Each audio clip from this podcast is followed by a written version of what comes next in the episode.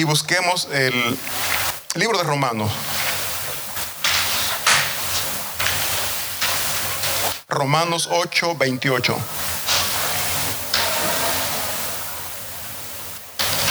Romanos 8, 28. El tema de este estudio es, cuando dependemos de Dios, todo sale bien. Recordemos, cuando dependemos de Dios, todo sale bien. Romanos 8, 28, un fuerte amén cuando lo tengamos. Amén. Leemos la palabra de Dios en el nombre del Padre, del Hijo y del Espíritu Santo. Dice así.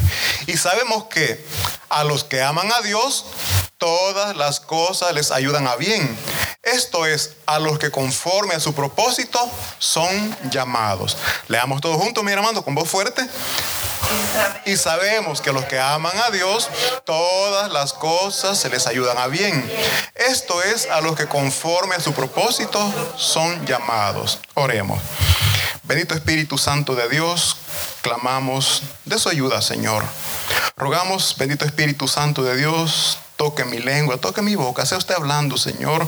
Soy instrumento suyo solamente, Señor toque mente, toque corazones. Abra oídos, Señor, para que su palabra pueda entrar a cada uno de mis hermanos y hacer esa obra que usted quiere en cada uno de ellos.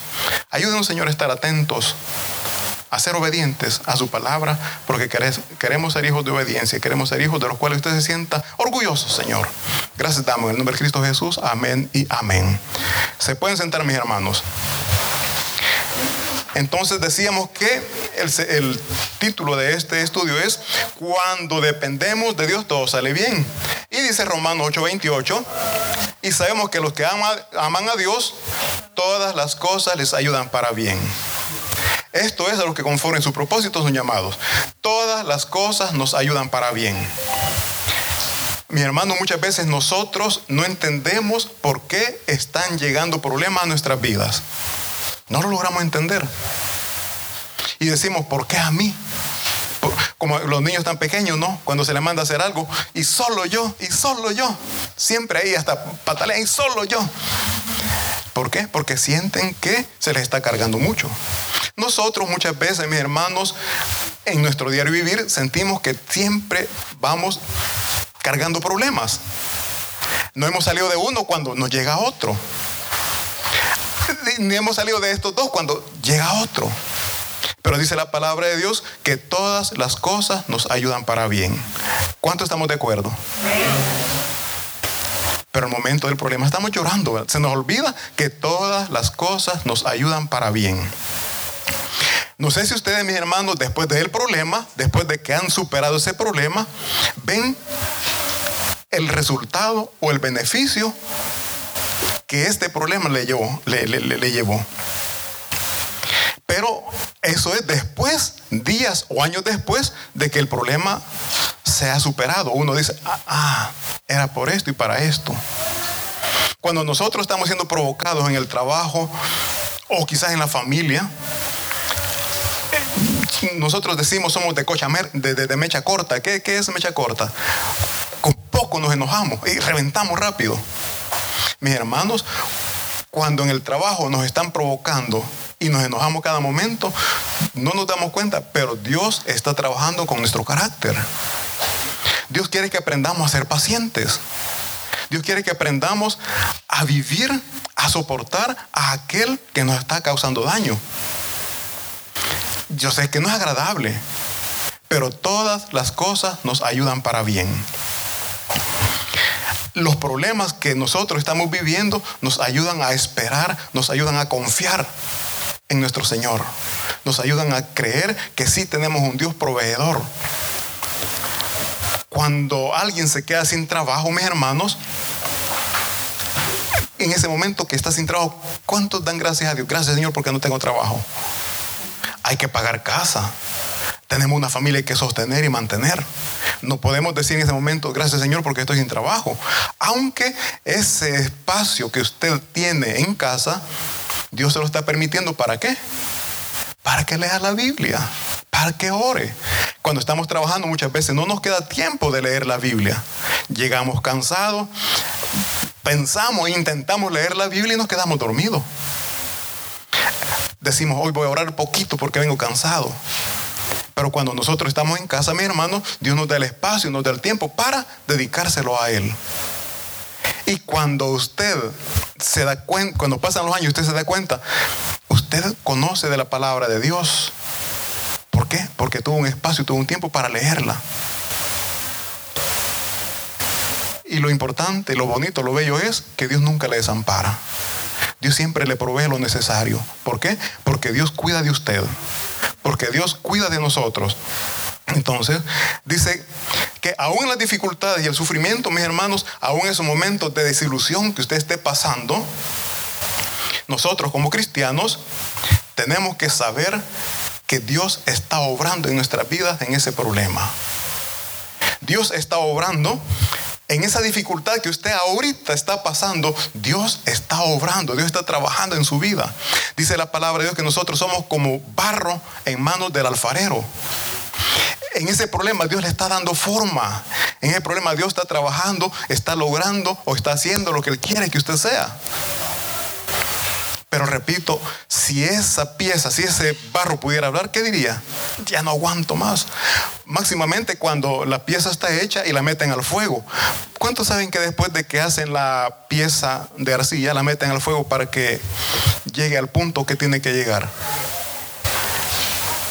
Cuando esa pieza está en el fuego, mis hermanos, si pudieran hablar, ¿qué creen que diría?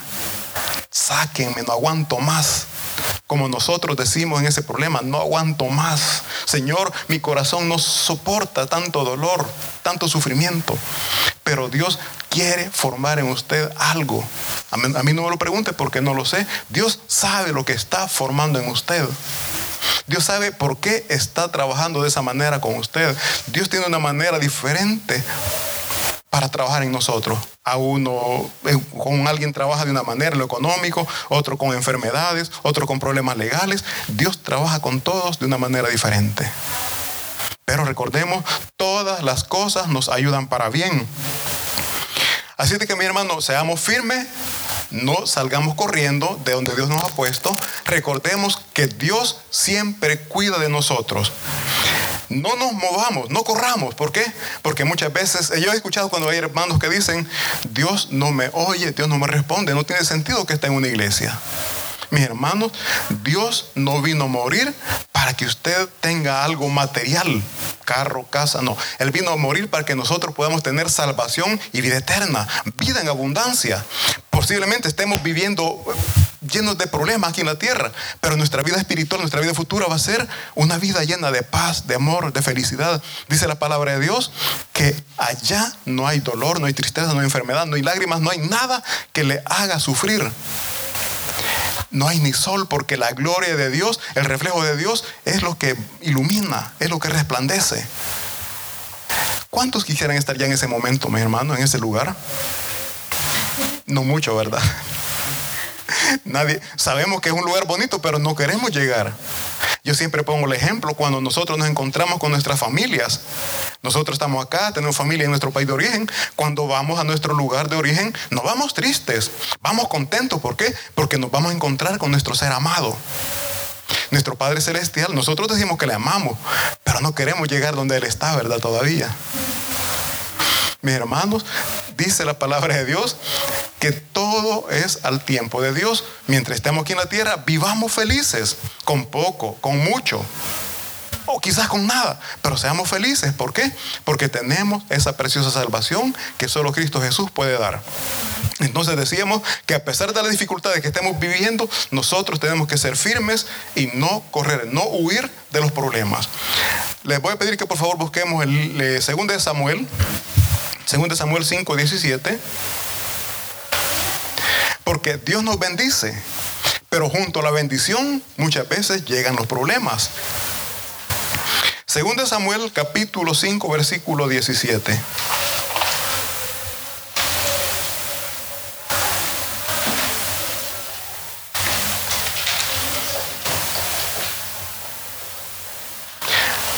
¿Lo tenemos? Amén. Dice la palabra de Dios. Oyendo los filisteos que David había sido ungido por rey sobre Israel, subieron todos los filisteos para buscar a David. Y cuando David lo oyó, descendió a la fortaleza. Pongamos atención, mis hermanos. El rey David ya había sido ungido por rey. Antes de él estaba el rey, eh, el rey Saúl. Cuando los filisteos, que eran enemigos de Israel, se dieron cuenta que David había sido ungido como rey, dice que se reunieron y fueron a buscar a, a David, no para felicitarlo, sino que ellos iban con el propósito de hacerle guerra. David oyó del problema y vean lo que David hace. Dice que David, dice el versículo 17, subieron todos los filisteos para buscar a David. Y cuando David lo oyó, descendió a la fortaleza. Cuando David escuchó, buscó un refugio, buscó la protección. Cuando nosotros tenemos problemas, mis hermanos, ¿qué hacemos? ¿Vamos y afrontamos, peleamos? ¿O primero vamos y buscamos la voz de Dios? Siempre que nosotros tengamos problemas, tenemos que correr a nuestra fortaleza y nuestra fortaleza se llama Cristo Jesús. En las manos de Cristo Jesús, mis hermanos, estamos seguros. Como cuando hay tempestades, cuando hay tormentas fuertes, hasta con vientos. Usted está en su casa, usted se siente seguro. Pero alguien que anda en la calle no se siente seguro.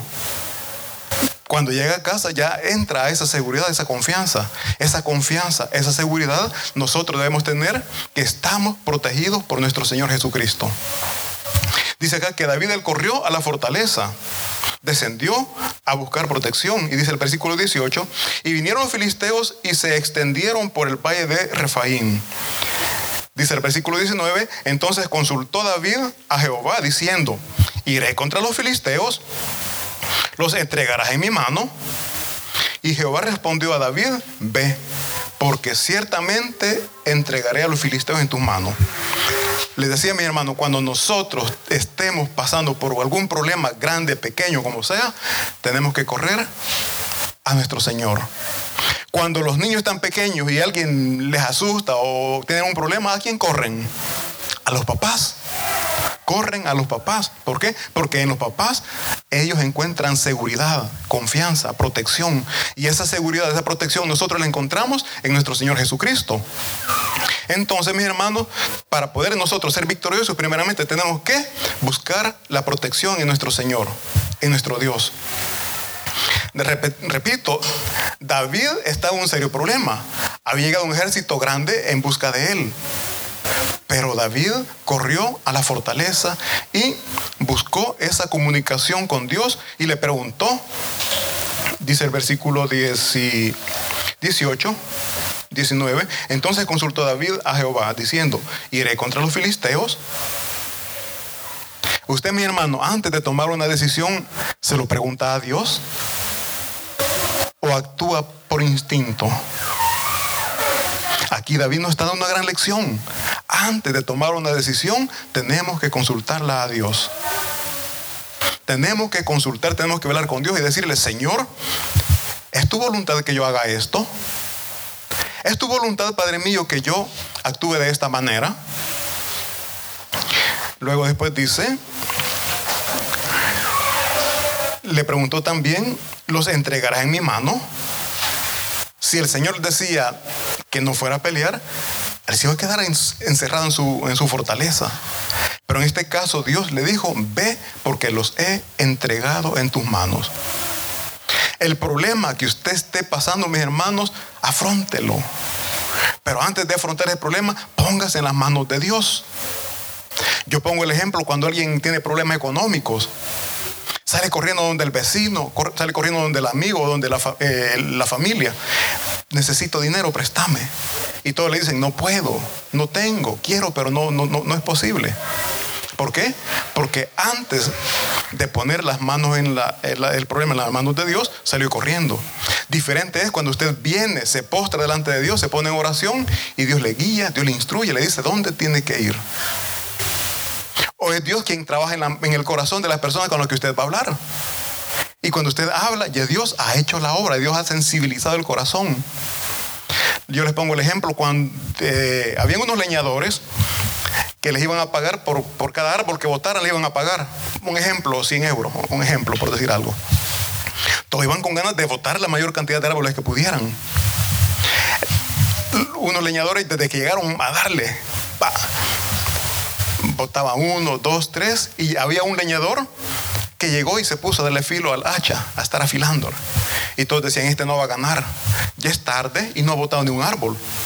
Nosotros sigamos. Siguieron y botando, pasó el tiempo, el hacha ya sin filo, no es que se mataban, golpeaban y, no botaban árboles. En cambio, el que estuvo, que según ellos había perdido tiempo, comenzó, votaba uno, votó dos, al final votó más que todos los que habían comenzado. ¿Pero por qué? Porque ya tenía preparado todo. Cuando nosotros muchas veces decimos no tengo tiempo para orar, estamos actuando como estos leñadores que en su carne, en su fuerza, en su humanidad, querían hacer el trabajo.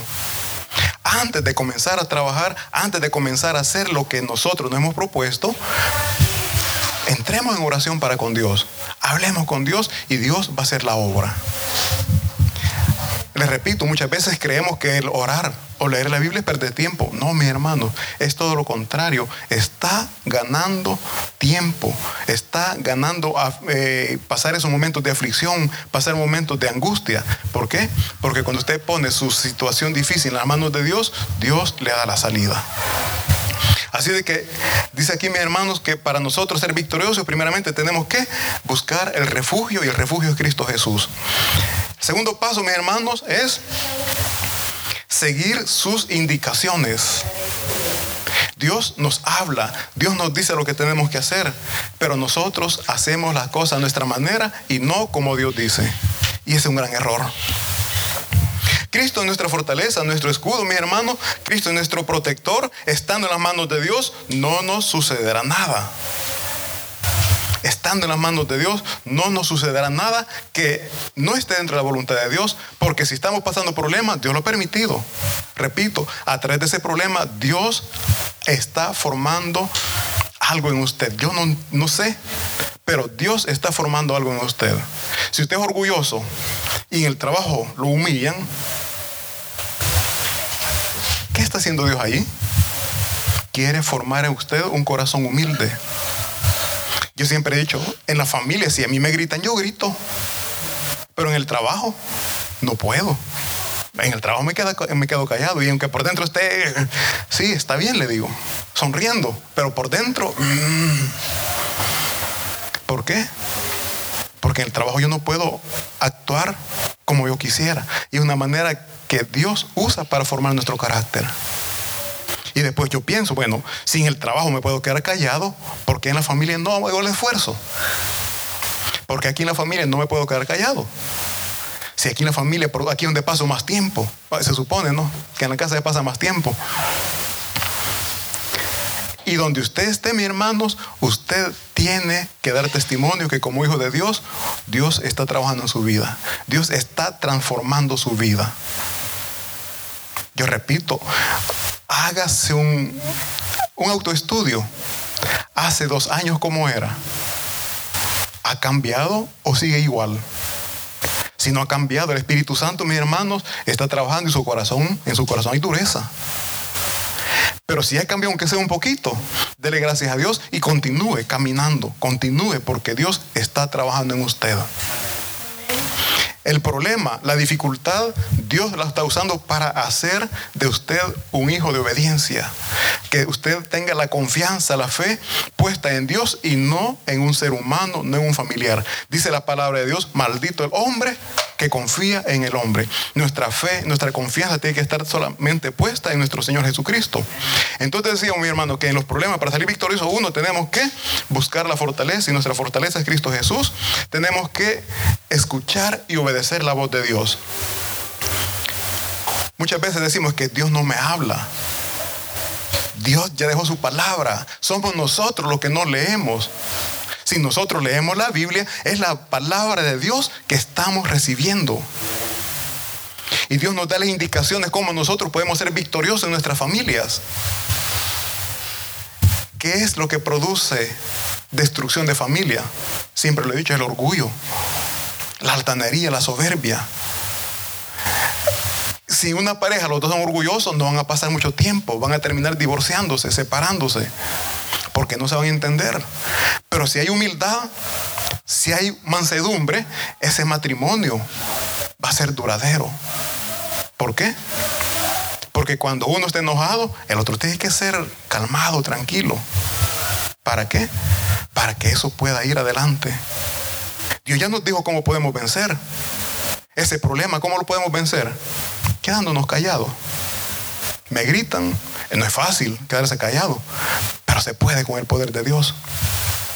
Así de que, repito mis hermanos, cuando nosotros veamos un problema grande, primeramente pongámonos en las manos de Dios y después afrontemos la situación. En El Salvador hay un dicho que dice al toro bravo, a los cuernos.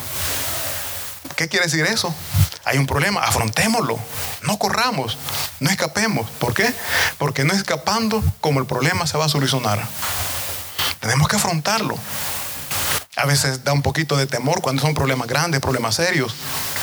Pero si no afrontamos el problema, el problema va a continuar siempre, el problema va a seguir.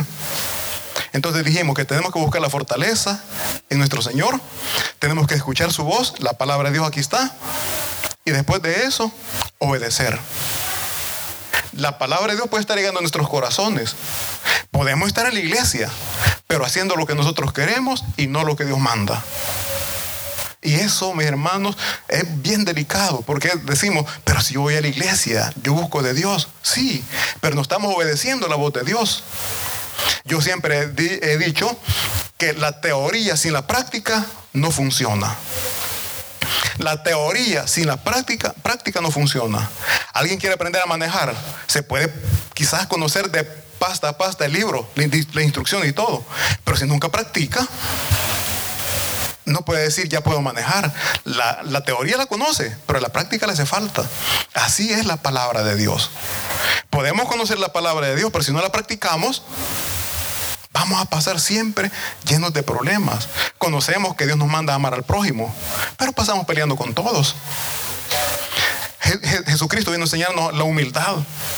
Él siendo Dios dice que se enmudeció. Y nosotros, a quien grite más, ¿verdad? Si te estoy diciendo que es así y así es. Y como creemos que tenemos la razón, gritamos. No, mis hermanos, Cristo Jesús nos vino a enseñar a estar calladitos aunque tengamos la razón. Le preguntaron, ¿eres tú el Hijo de Dios? Él no dijo, sí, ya te lo dije un montón de veces y no me creen, ¿para qué se lo puede decir? No, él humildemente, tú lo has dicho. Tú lo has dicho, son cuatro palabras, ¿verdad? Y nosotros, desde que comenzamos a hablar, ¿quién nos detiene? Aparecemos. ¿Me entendiste? No, mi hermano, Dios nos enseña a que los problemas se vencen, se ganan, quedando calladitos. Sin un problema, los dos se ponen, dime qué te diré, van a pasar todo el día discutiendo. Pero si uno de los dos guarda silencio, el problema termina rápido. Entonces decimos, Dios nos dice cómo nosotros podemos vencer, pero nosotros no hacemos caso y hacemos las cosas como nosotros queremos. Estamos en la iglesia, conocemos la palabra de Dios, pero estamos haciendo las cosas como nosotros queremos y ese es un gran error. Así es de que dijimos, para poder ser victoriosos, mis hermanos, tenemos que, uno, buscar el refugio que nuestro Señor seguir sus indicaciones y tercer paso, mi hermano, reconocer que Dios nos ha dado la victoria. Cuando Dios le dé la victoria, no piense que es por su fuerza, no piense que es por su capacidad, es porque Dios en su grande misericordia le ha sacado del problema. Es Dios que en su misericordia le ha sacado victorioso. Leamos por favor el versículo 20, siempre de 2 de Samuel. Segundo Samuel capítulo 5, versículo 20. Dice, y vino David a Baal, Baal Perasim, y allí lo venció, allí los venció David, y dijo, y dijo, quebrantó Jehová a sus enemigos delante de mí, como corriente impetuosa, por eso llamó, al, llamó el nombre de aquel lugar Baal Perasim. Aquí David está reconociendo que la victoria no fue por su capacidad, no fue por su fuerza, sino porque Jehová de los ejércitos le dio la victoria. Pero nosotros cuando salimos bien de un problema, sabía que iba a salir bien. Es que este conmigo no iba a poder. No, mis hermanos, mejor dígale gracias Señor porque en tu misericordia me sacaste victorioso de ese problema. Dice que, dice que la palabra de Dios que David llegó como, como corriente, dice, como corriente, como corriente impetuosa. David llegó como corriente impetuosa, o sea, con, con fuerza, con poder. ¿Quiénes de ustedes, mi hermano, ven películas del medioevo, de la época medieval? Han visto cómo lo, con, espadas, con escudos pelean ahí. Yo cuando leí esta palabra me, me imaginé esas películas cuando van y se abren camino ellos peleando. Aquí dice la palabra de Dios que David se abrió brecha. Brecha es un camino Nadie lo detuvo. Llegó con fuerza, con poder. Y esa fuerza y ese poder Dios se lo había dado. Y él no, no, no, no fue eh, lleno de ego su corazón, sino que él dio la gloria y la honra a Dios. Y esa gloria, y esa honra nosotros también se la tenemos que dar a Dios cuando nos saque en victoria de los problemas que estamos pasando. Tenemos que declarar que es Dios quien nos ha dado esa victoria. Es Dios que nos ha sacado con poder. Así de que, mis hermanos, dice que Jehová abrió brecha como corriente impetuosa. Y nosotros, mis hermanos, tenemos que aprender de David. ¿Qué vamos a aprender? A dar gloria a nuestro Señor, a nuestro Creador. Cuando nosotros, mis hermanos, somos, nosotros en este tiempo, no vamos a tener los problemas que tuvo el rey David. Nuestros problemas son diferentes. Nuestras luchas son diferentes. Dice la palabra de Dios que nuestra lucha no es contra carne ni sangre, sino que son contra huestes espirituales. Nuestro problema, nuestra lucha va a ser contra nosotros mismos. Pelear, vencer contra ese orgullo, contra esa vanagloria que muchas veces en nosotros quiere surgir. Ese orgullo que, repito, no nos deja estar en paz con nuestra familia. Eh, son esos gigantes que tenemos nosotros que destruir. Y Dios nos da, la fuerza, Dios nos da la capacidad para poder nosotros poder dominar esos impulsos. Es esa furia que muchas veces sentimos en nosotros. Dios nos da el poder, Dios nos da la capacidad de dominarnos. Entonces, mis hermanos, nosotros debemos de tener compasión con aquellas personas que muchas veces buscan nuestro mal. Dijimos que es una, una lucha espiritual que estamos llevando. Dios tiene instrumentos de bien y para bien. Ustedes están aquí, cuando ustedes están compartiendo la palabra de Dios, son instrumentos de Dios. Son herramientas de Dios.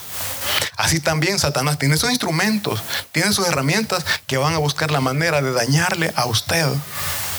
No se enoje con esas personas. Dijimos, Jesucristo nos vino a enseñar a amar a nuestro prójimo.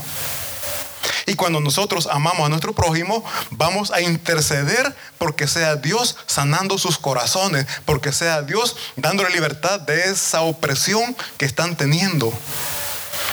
Muchas veces la van a tratar mal porque le tienen envidia a usted. Y la envidia no viene de Dios, la envidia viene de Satanás. Cuando alguien le esté dañando, le esté buscando la manera de perjudicarle, usted doble rodillas e interceda por esa persona. Dígale, Señor, dale libertad porque está siendo atacado, está siendo usado por Satanás. Él no es feliz. Una persona que es orgulloso, mi hermano, no es feliz. Puede tener muchas cosas, pero no va a ser feliz porque no tiene lo que usted tiene. Una persona envidiosa va a querer tener todo. Y no siempre vamos a tener todo lo que queremos. Pero sí tenemos que ser felices con lo que tenemos. Entonces, dice mi hermanos, acá la palabra de Dios, que nosotros como hijos de Dios tenemos que interceder porque hay personas que nos están dañando, que nos están buscando el mal. Así también, mis hermanos, dice la palabra de Dios que nosotros para poder vencer a Satanás, porque nosotros tenemos el poder de Dios, el Espíritu Santo está en nuestros corazones y podemos vencer a Satanás. Satanás tiene poder, pero el poder que usted tiene en su corazón es mucho más grande. ¿Por qué? Porque el Espíritu Santo de Dios muere en su corazón. ¿Cuál es el problema? Que no luchamos. No peleamos contra el enemigo. Viene, nos pone una tentación y salimos corriendo. No escapar, sino que abrazar el pecado. Y ese es el problema por el cual nosotros muchas veces no resistimos las tentaciones porque no luchamos. Dice el libro de Santiago, mis hermanos, versículo 4, capítulo 4, versículo 7 dice, someteos pues a Dios. Oigan bien, para poder vencer las fuerzas del enemigo, para poder vencer a Satanás, nos tenemos que someter a Dios, a la palabra de Dios. Someteos pues a Dios, resistid al diablo y él huirá de vosotros. Cuando alguien tiene una pelea y escapa, ¿por qué huye? Porque está derrotado. Satanás fue derrotado por nuestro Señor Jesucristo en la cruz del Calvario. Y usted también con el poder de Dios lo puede derrotar diciéndole no a las tentaciones que llegan a su vida. La tentación va a llegar, pero usted tiene el poder de decir no, porque Dios está conmigo, porque el poder de Dios me da la capacidad de resistir a estas tentaciones. Y el enemigo huirá, el enemigo escapará. Y cuando el enemigo escape, siéntase victorioso porque Dios le ha dado la victoria a usted. Los filisteos, mis hermanos, dice la palabra de Dios que salieron corriendo. Veamos por favor versículo 21. Dice el versículo 21. Cuando David le venció, dice, y ellos, dice, dejaron ahí sus ídolos. Oigan bien, ellos escaparon, salieron corriendo y dejaron sus ídolos. Y David y sus hombres los quemaron. Dice el versículo 22, y los filisteos volvieron a venir y se extendieron en el valle de Refaim. Y consultando David a Jehová, él respondió, no subas, sino rodéalos y vendrás a ellos enfrente de la balsamera. Leamos el 24. Y cuando oigas ruido como la como de marchas por las copas de, los, de las balsameras, entonces te moverás, porque Jehová saldrá delante de ti a herir el campamento de los filisteos. Mis hermanos, cuando nosotros ponemos nuestros problemas en las manos de Dios, Dios nos da la salida. Aquí Jehová a David le está diciendo cómo iba a actuar, cómo iba a luchar contra sus enemigos. Yo le pregunto, ¿no será que nosotros también ya nos dijo Dios cómo vamos a vencer? Usted estará diciendo, no, a mí no me ha dicho. Ya nos dijo a todos. El problema es que no queremos escuchar la palabra de Dios. No queremos obedecer la palabra de Dios. Usted quiere ser victorioso, mis hermanos. Sea obediente. En el trabajo de una persona obediente es una persona que asciende o prospera en el trabajo. El jefe no va, no va a superar, no va a prosperar a alguien que, que es rebelde, que es desobediente, que hace lo que él quiere, llega cuando él quiere. No, el jefe para prosperar a alguien va a poner una persona que sea obediente, que sea responsable, que sea puntual. Y eso nosotros lo sabemos. Queremos ser prósperos en nuestro trabajo. Seamos obedientes a nuestro jefe. Seamos obedientes en la familia también, los hijos. Los hijos entran en rebeldía y dicen, no, no quiero. Van a sufrir. La desobediencia trae sufrimiento. La obediencia trae prosperidad, trae bendición. Así que mis hermanos, dice la palabra de Dios, que el rey David escuchaba la voz de Dios y la obedecía. Nosotros muchas veces escuchamos, pero no obedecemos. Decimos sí, pero no lo hacemos. Y es por eso que muchas veces estamos mal. Así también, mis hermanos, cuando Dios le prospere, cuando Dios le ponga en un mejor lugar, que su corazón no se llene de ego, que su corazón no se llene de orgullo. ¿Por qué? Porque eso le va a llevar a un estado crítico, a un estado de problemas. Y no solo a usted, también a su familia, a los que le rodean. Ya vimos que el rey David era un hombre que estaba sometido a la palabra de Dios. Él oía y obedecía. ¿Pero por qué obedecía? Porque a él le convenía en momentos de guerra, en momentos de problemas. ¿Quién no va, no va a obedecer la voz de Dios?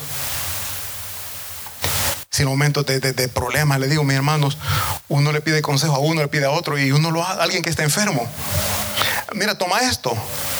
Se lo toma. ¿Por qué? Porque quiere salir de, de ese problema de salud sigue igual, le pide otro consejo a otra persona, toma esto. Y, y, todo lo que le dicen lo hace. ¿Por qué? Porque quiere salir de ese problema.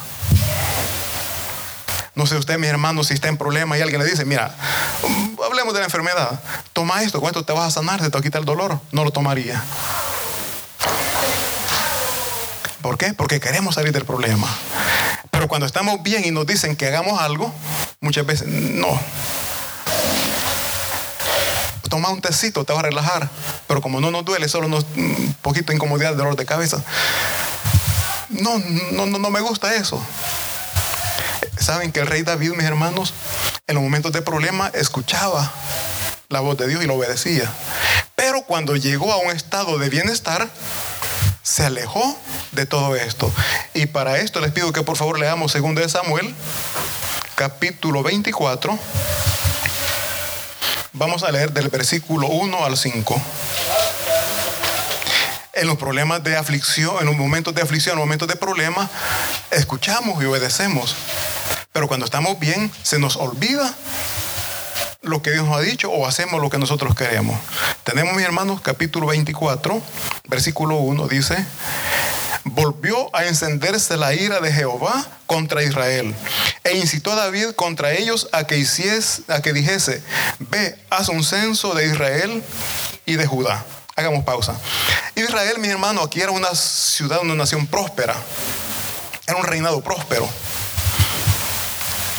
Y cuando alguien, repito, cuando alguien está bien, se vuelve orgulloso, se vuelve arrogante. Voy a poner el ejemplo de una familia. Cuando una familia, el esposo tiene un buen trabajo, tiene un buen salario, los hijos y la esposa, ¿cómo se comportan? ¿Con humildad o son los grandes de la colonia? Cuando alguien está bien económicamente, ve de menos o ve mal al que no tiene. Se siente grande delante de ellos. Eso no es grato a Dios y va a buscar la manera de cortar. Si somos hijos de Dios, Dios va, a cortar rápido eso porque no está bien. ¿Y qué es lo que Dios en ese caso puede hacer para cortar esa arrogancia, ese orgullo de la, de la familia? Va a cortar la bendición. Si el hombre tiene un buen trabajo, puede ser que lo pierda. Y ahí cambia todo. Peor aún, puede ser que el hombre pierda el, sentido común y se meta con otra mujer. Dejó la familia, se fue con otra mujer. ¿Cómo queda la, esposa y los hijos? ¿Siguen orgullosos con, todo o tienen que bajar el orgullo? Alguien que es orgulloso, yo tengo fuerza, soy joven y todo, y le llega una enfermedad, se le fue el orgullo. Dice la palabra de Dios que todas las cosas nos ayudan para bien.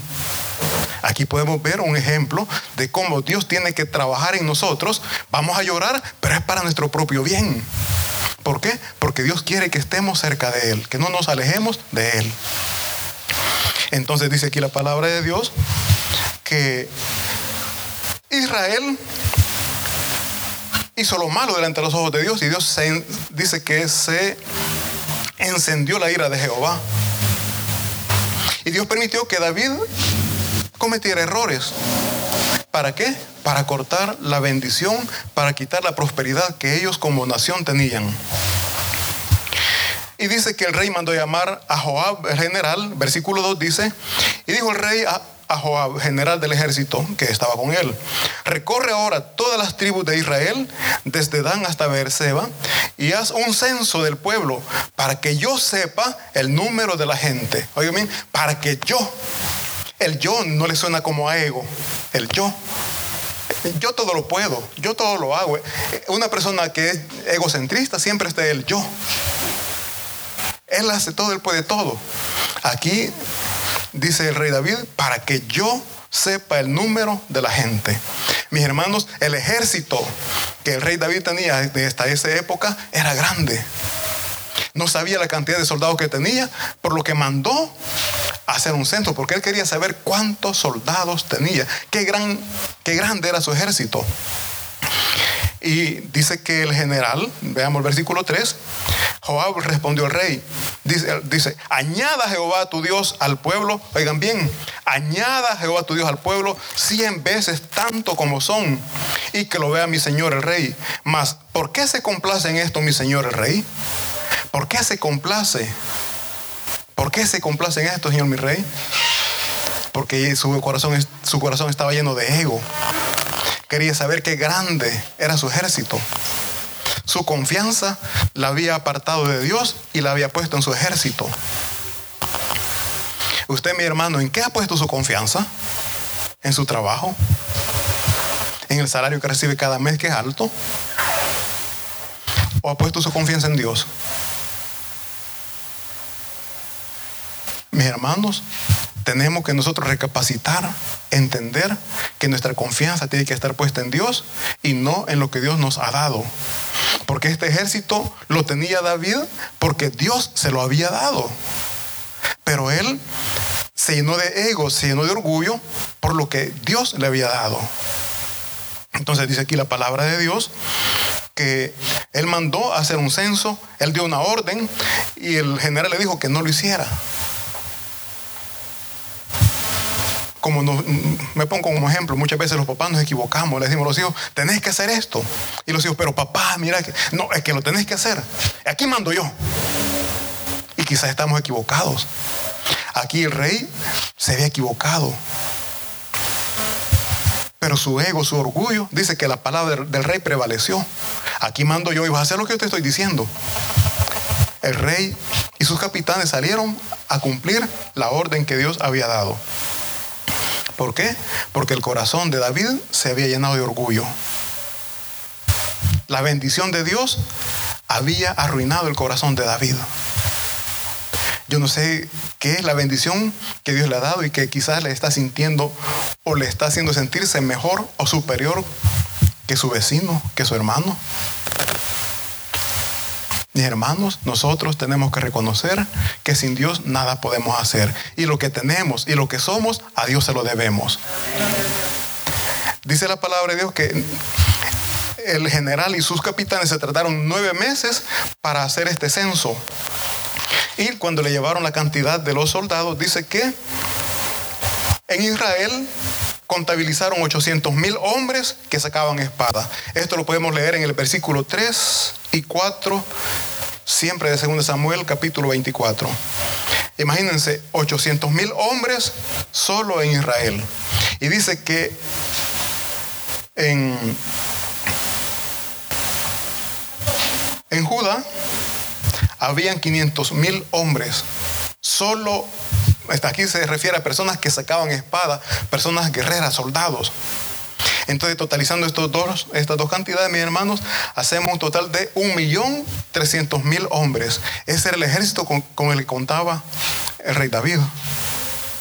Pero es que él se sentía fuerte, se sentía poderoso. Pero repito, mis hermanos, el rey David al principio, cuando tenía problemas, ¿a quién corría? ¿A quién buscaba? A Jehová oía y obedecía, pero en este caso ya él está confiando en su ejército. Y Dios, yo les decía un momento, Dios tiene que quitar eso en lo que nosotros estamos poniendo nuestra confianza. Si usted tiene un problema y su confianza la está depositando en su esposo, en su esposa, en su familia, tenga cuidado. Dios le va a quitar eso en donde usted está poniendo su confianza. Dice el versículo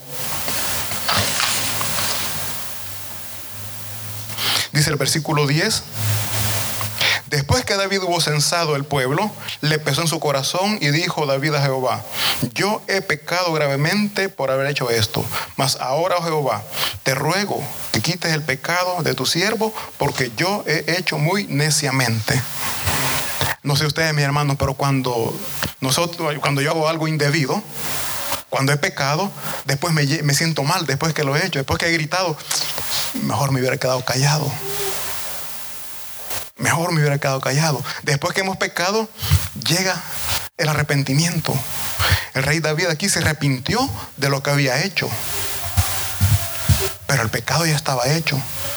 Y Dios ya había tomado una decisión, una resolución de lo que iba a hacer. Dice el versículo 12. Tenemos versículo 12, dice, ve, aquí está hablando Dios con un profeta, le dice, ve y di a David, así ha dicho Jehová, tres cosas te ofrezco, tú escogerás una de ellas, para que yo la haga. Primero dice, vino pues Galad a David y se lo hizo saber y dijo, son las tres cosas que le ofrecía. ¿Quieres que te vengan siete años de hambre en tu tierra? ¿O que huyas tres meses delante de tus enemigos y que ellos te persigan? ¿O que tres días haya peste en tu tierra?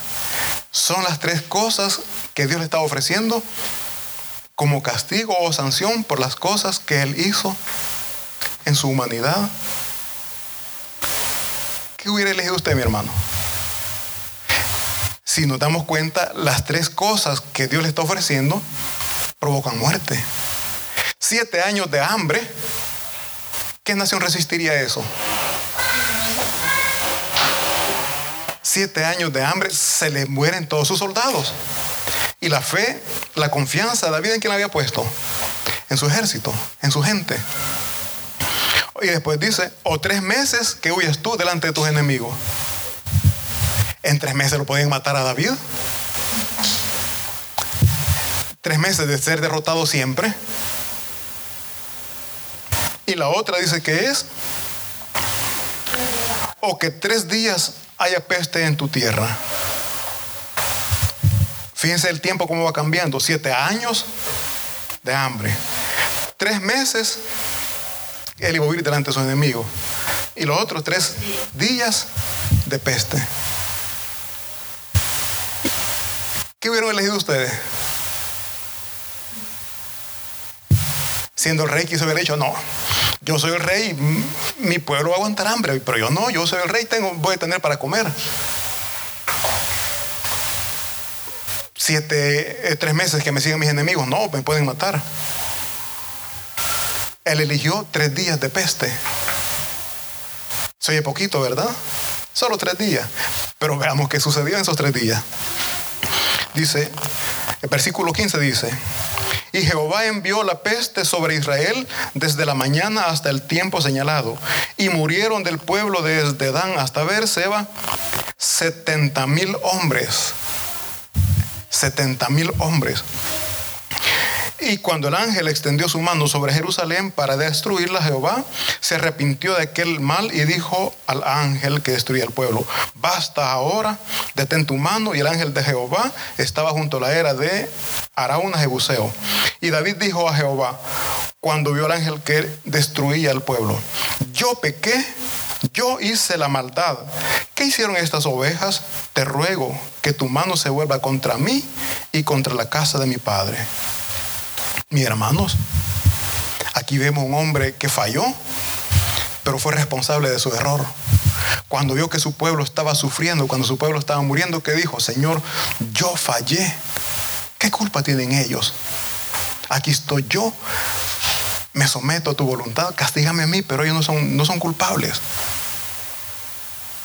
Tenemos nosotros esa capacidad, mi hermano, de decir, Señor, aquí estoy yo, a mí castígame, pero no los que están a mi alrededor.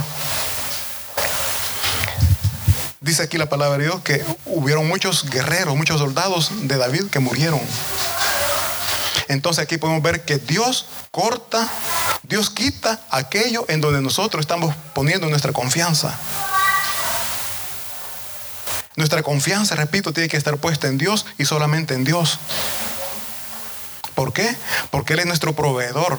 Lo que usted tiene, ¿quién cree que se lo ha dado? Dios. Entonces, siéntase orgulloso de Dios y no de lo que Dios le ha dado. Ame a Dios y no lo que Dios le ha dado. ¿Por qué? Porque de esa manera Dios va a estar grato y va a decir, mi hijo, a pesar de que le he dado esa bendición, su corazón se mantiene obediente, su corazón se mantiene en mí, me ama a mí, me busca a mí. Como humanos muchas veces cuando pedimos y recibimos nos alejamos de Dios. Voy a poner ejemplos que casi la mayoría pone, porque así es. Muchos hermanos vienen a la iglesia buscando un trabajo. Este es un ejemplo bien común y se da, se ve bastante. Dios le da el trabajo, desapareció de la iglesia. Dios, mis hermanos, oye nuestras peticiones y a Dios no le podemos engañar. Él sabe que se lo va a dar y que usted sabe ir, Él sabe. Pero también sabe cómo le va a traer nuevamente. Dios le da un trabajo donde va a cuidar a un anciano. Puede venir los domingos a la iglesia, no viene. Como ya tiene para ir a comprar, ¿verdad? Ya tiene. En lugar de ir a la iglesia, se va de compra. Se murió el ancianito. ¿Qué pasó ahí? Vuelve a venir a la iglesia. ¿Por qué? Porque se terminó. Ya no hay para comprar. Entonces, mi hermano, no permitamos que Dios corte la bendición para nosotros estar siempre en su casa, para estar nosotros siempre agradándole, porque, repito, nuestro amor tiene que estar puesto en nuestro Señor Jesucristo. No por lo que nos está dando o por lo que nos puede dar, porque Él es digno. Él solamente Él es digno de nuestro amor. Él dio su vida por amor a usted. Él dio su vida por amor a mí. ¿Qué más muestra de amor nosotros podemos pedir? No hay más que pedir.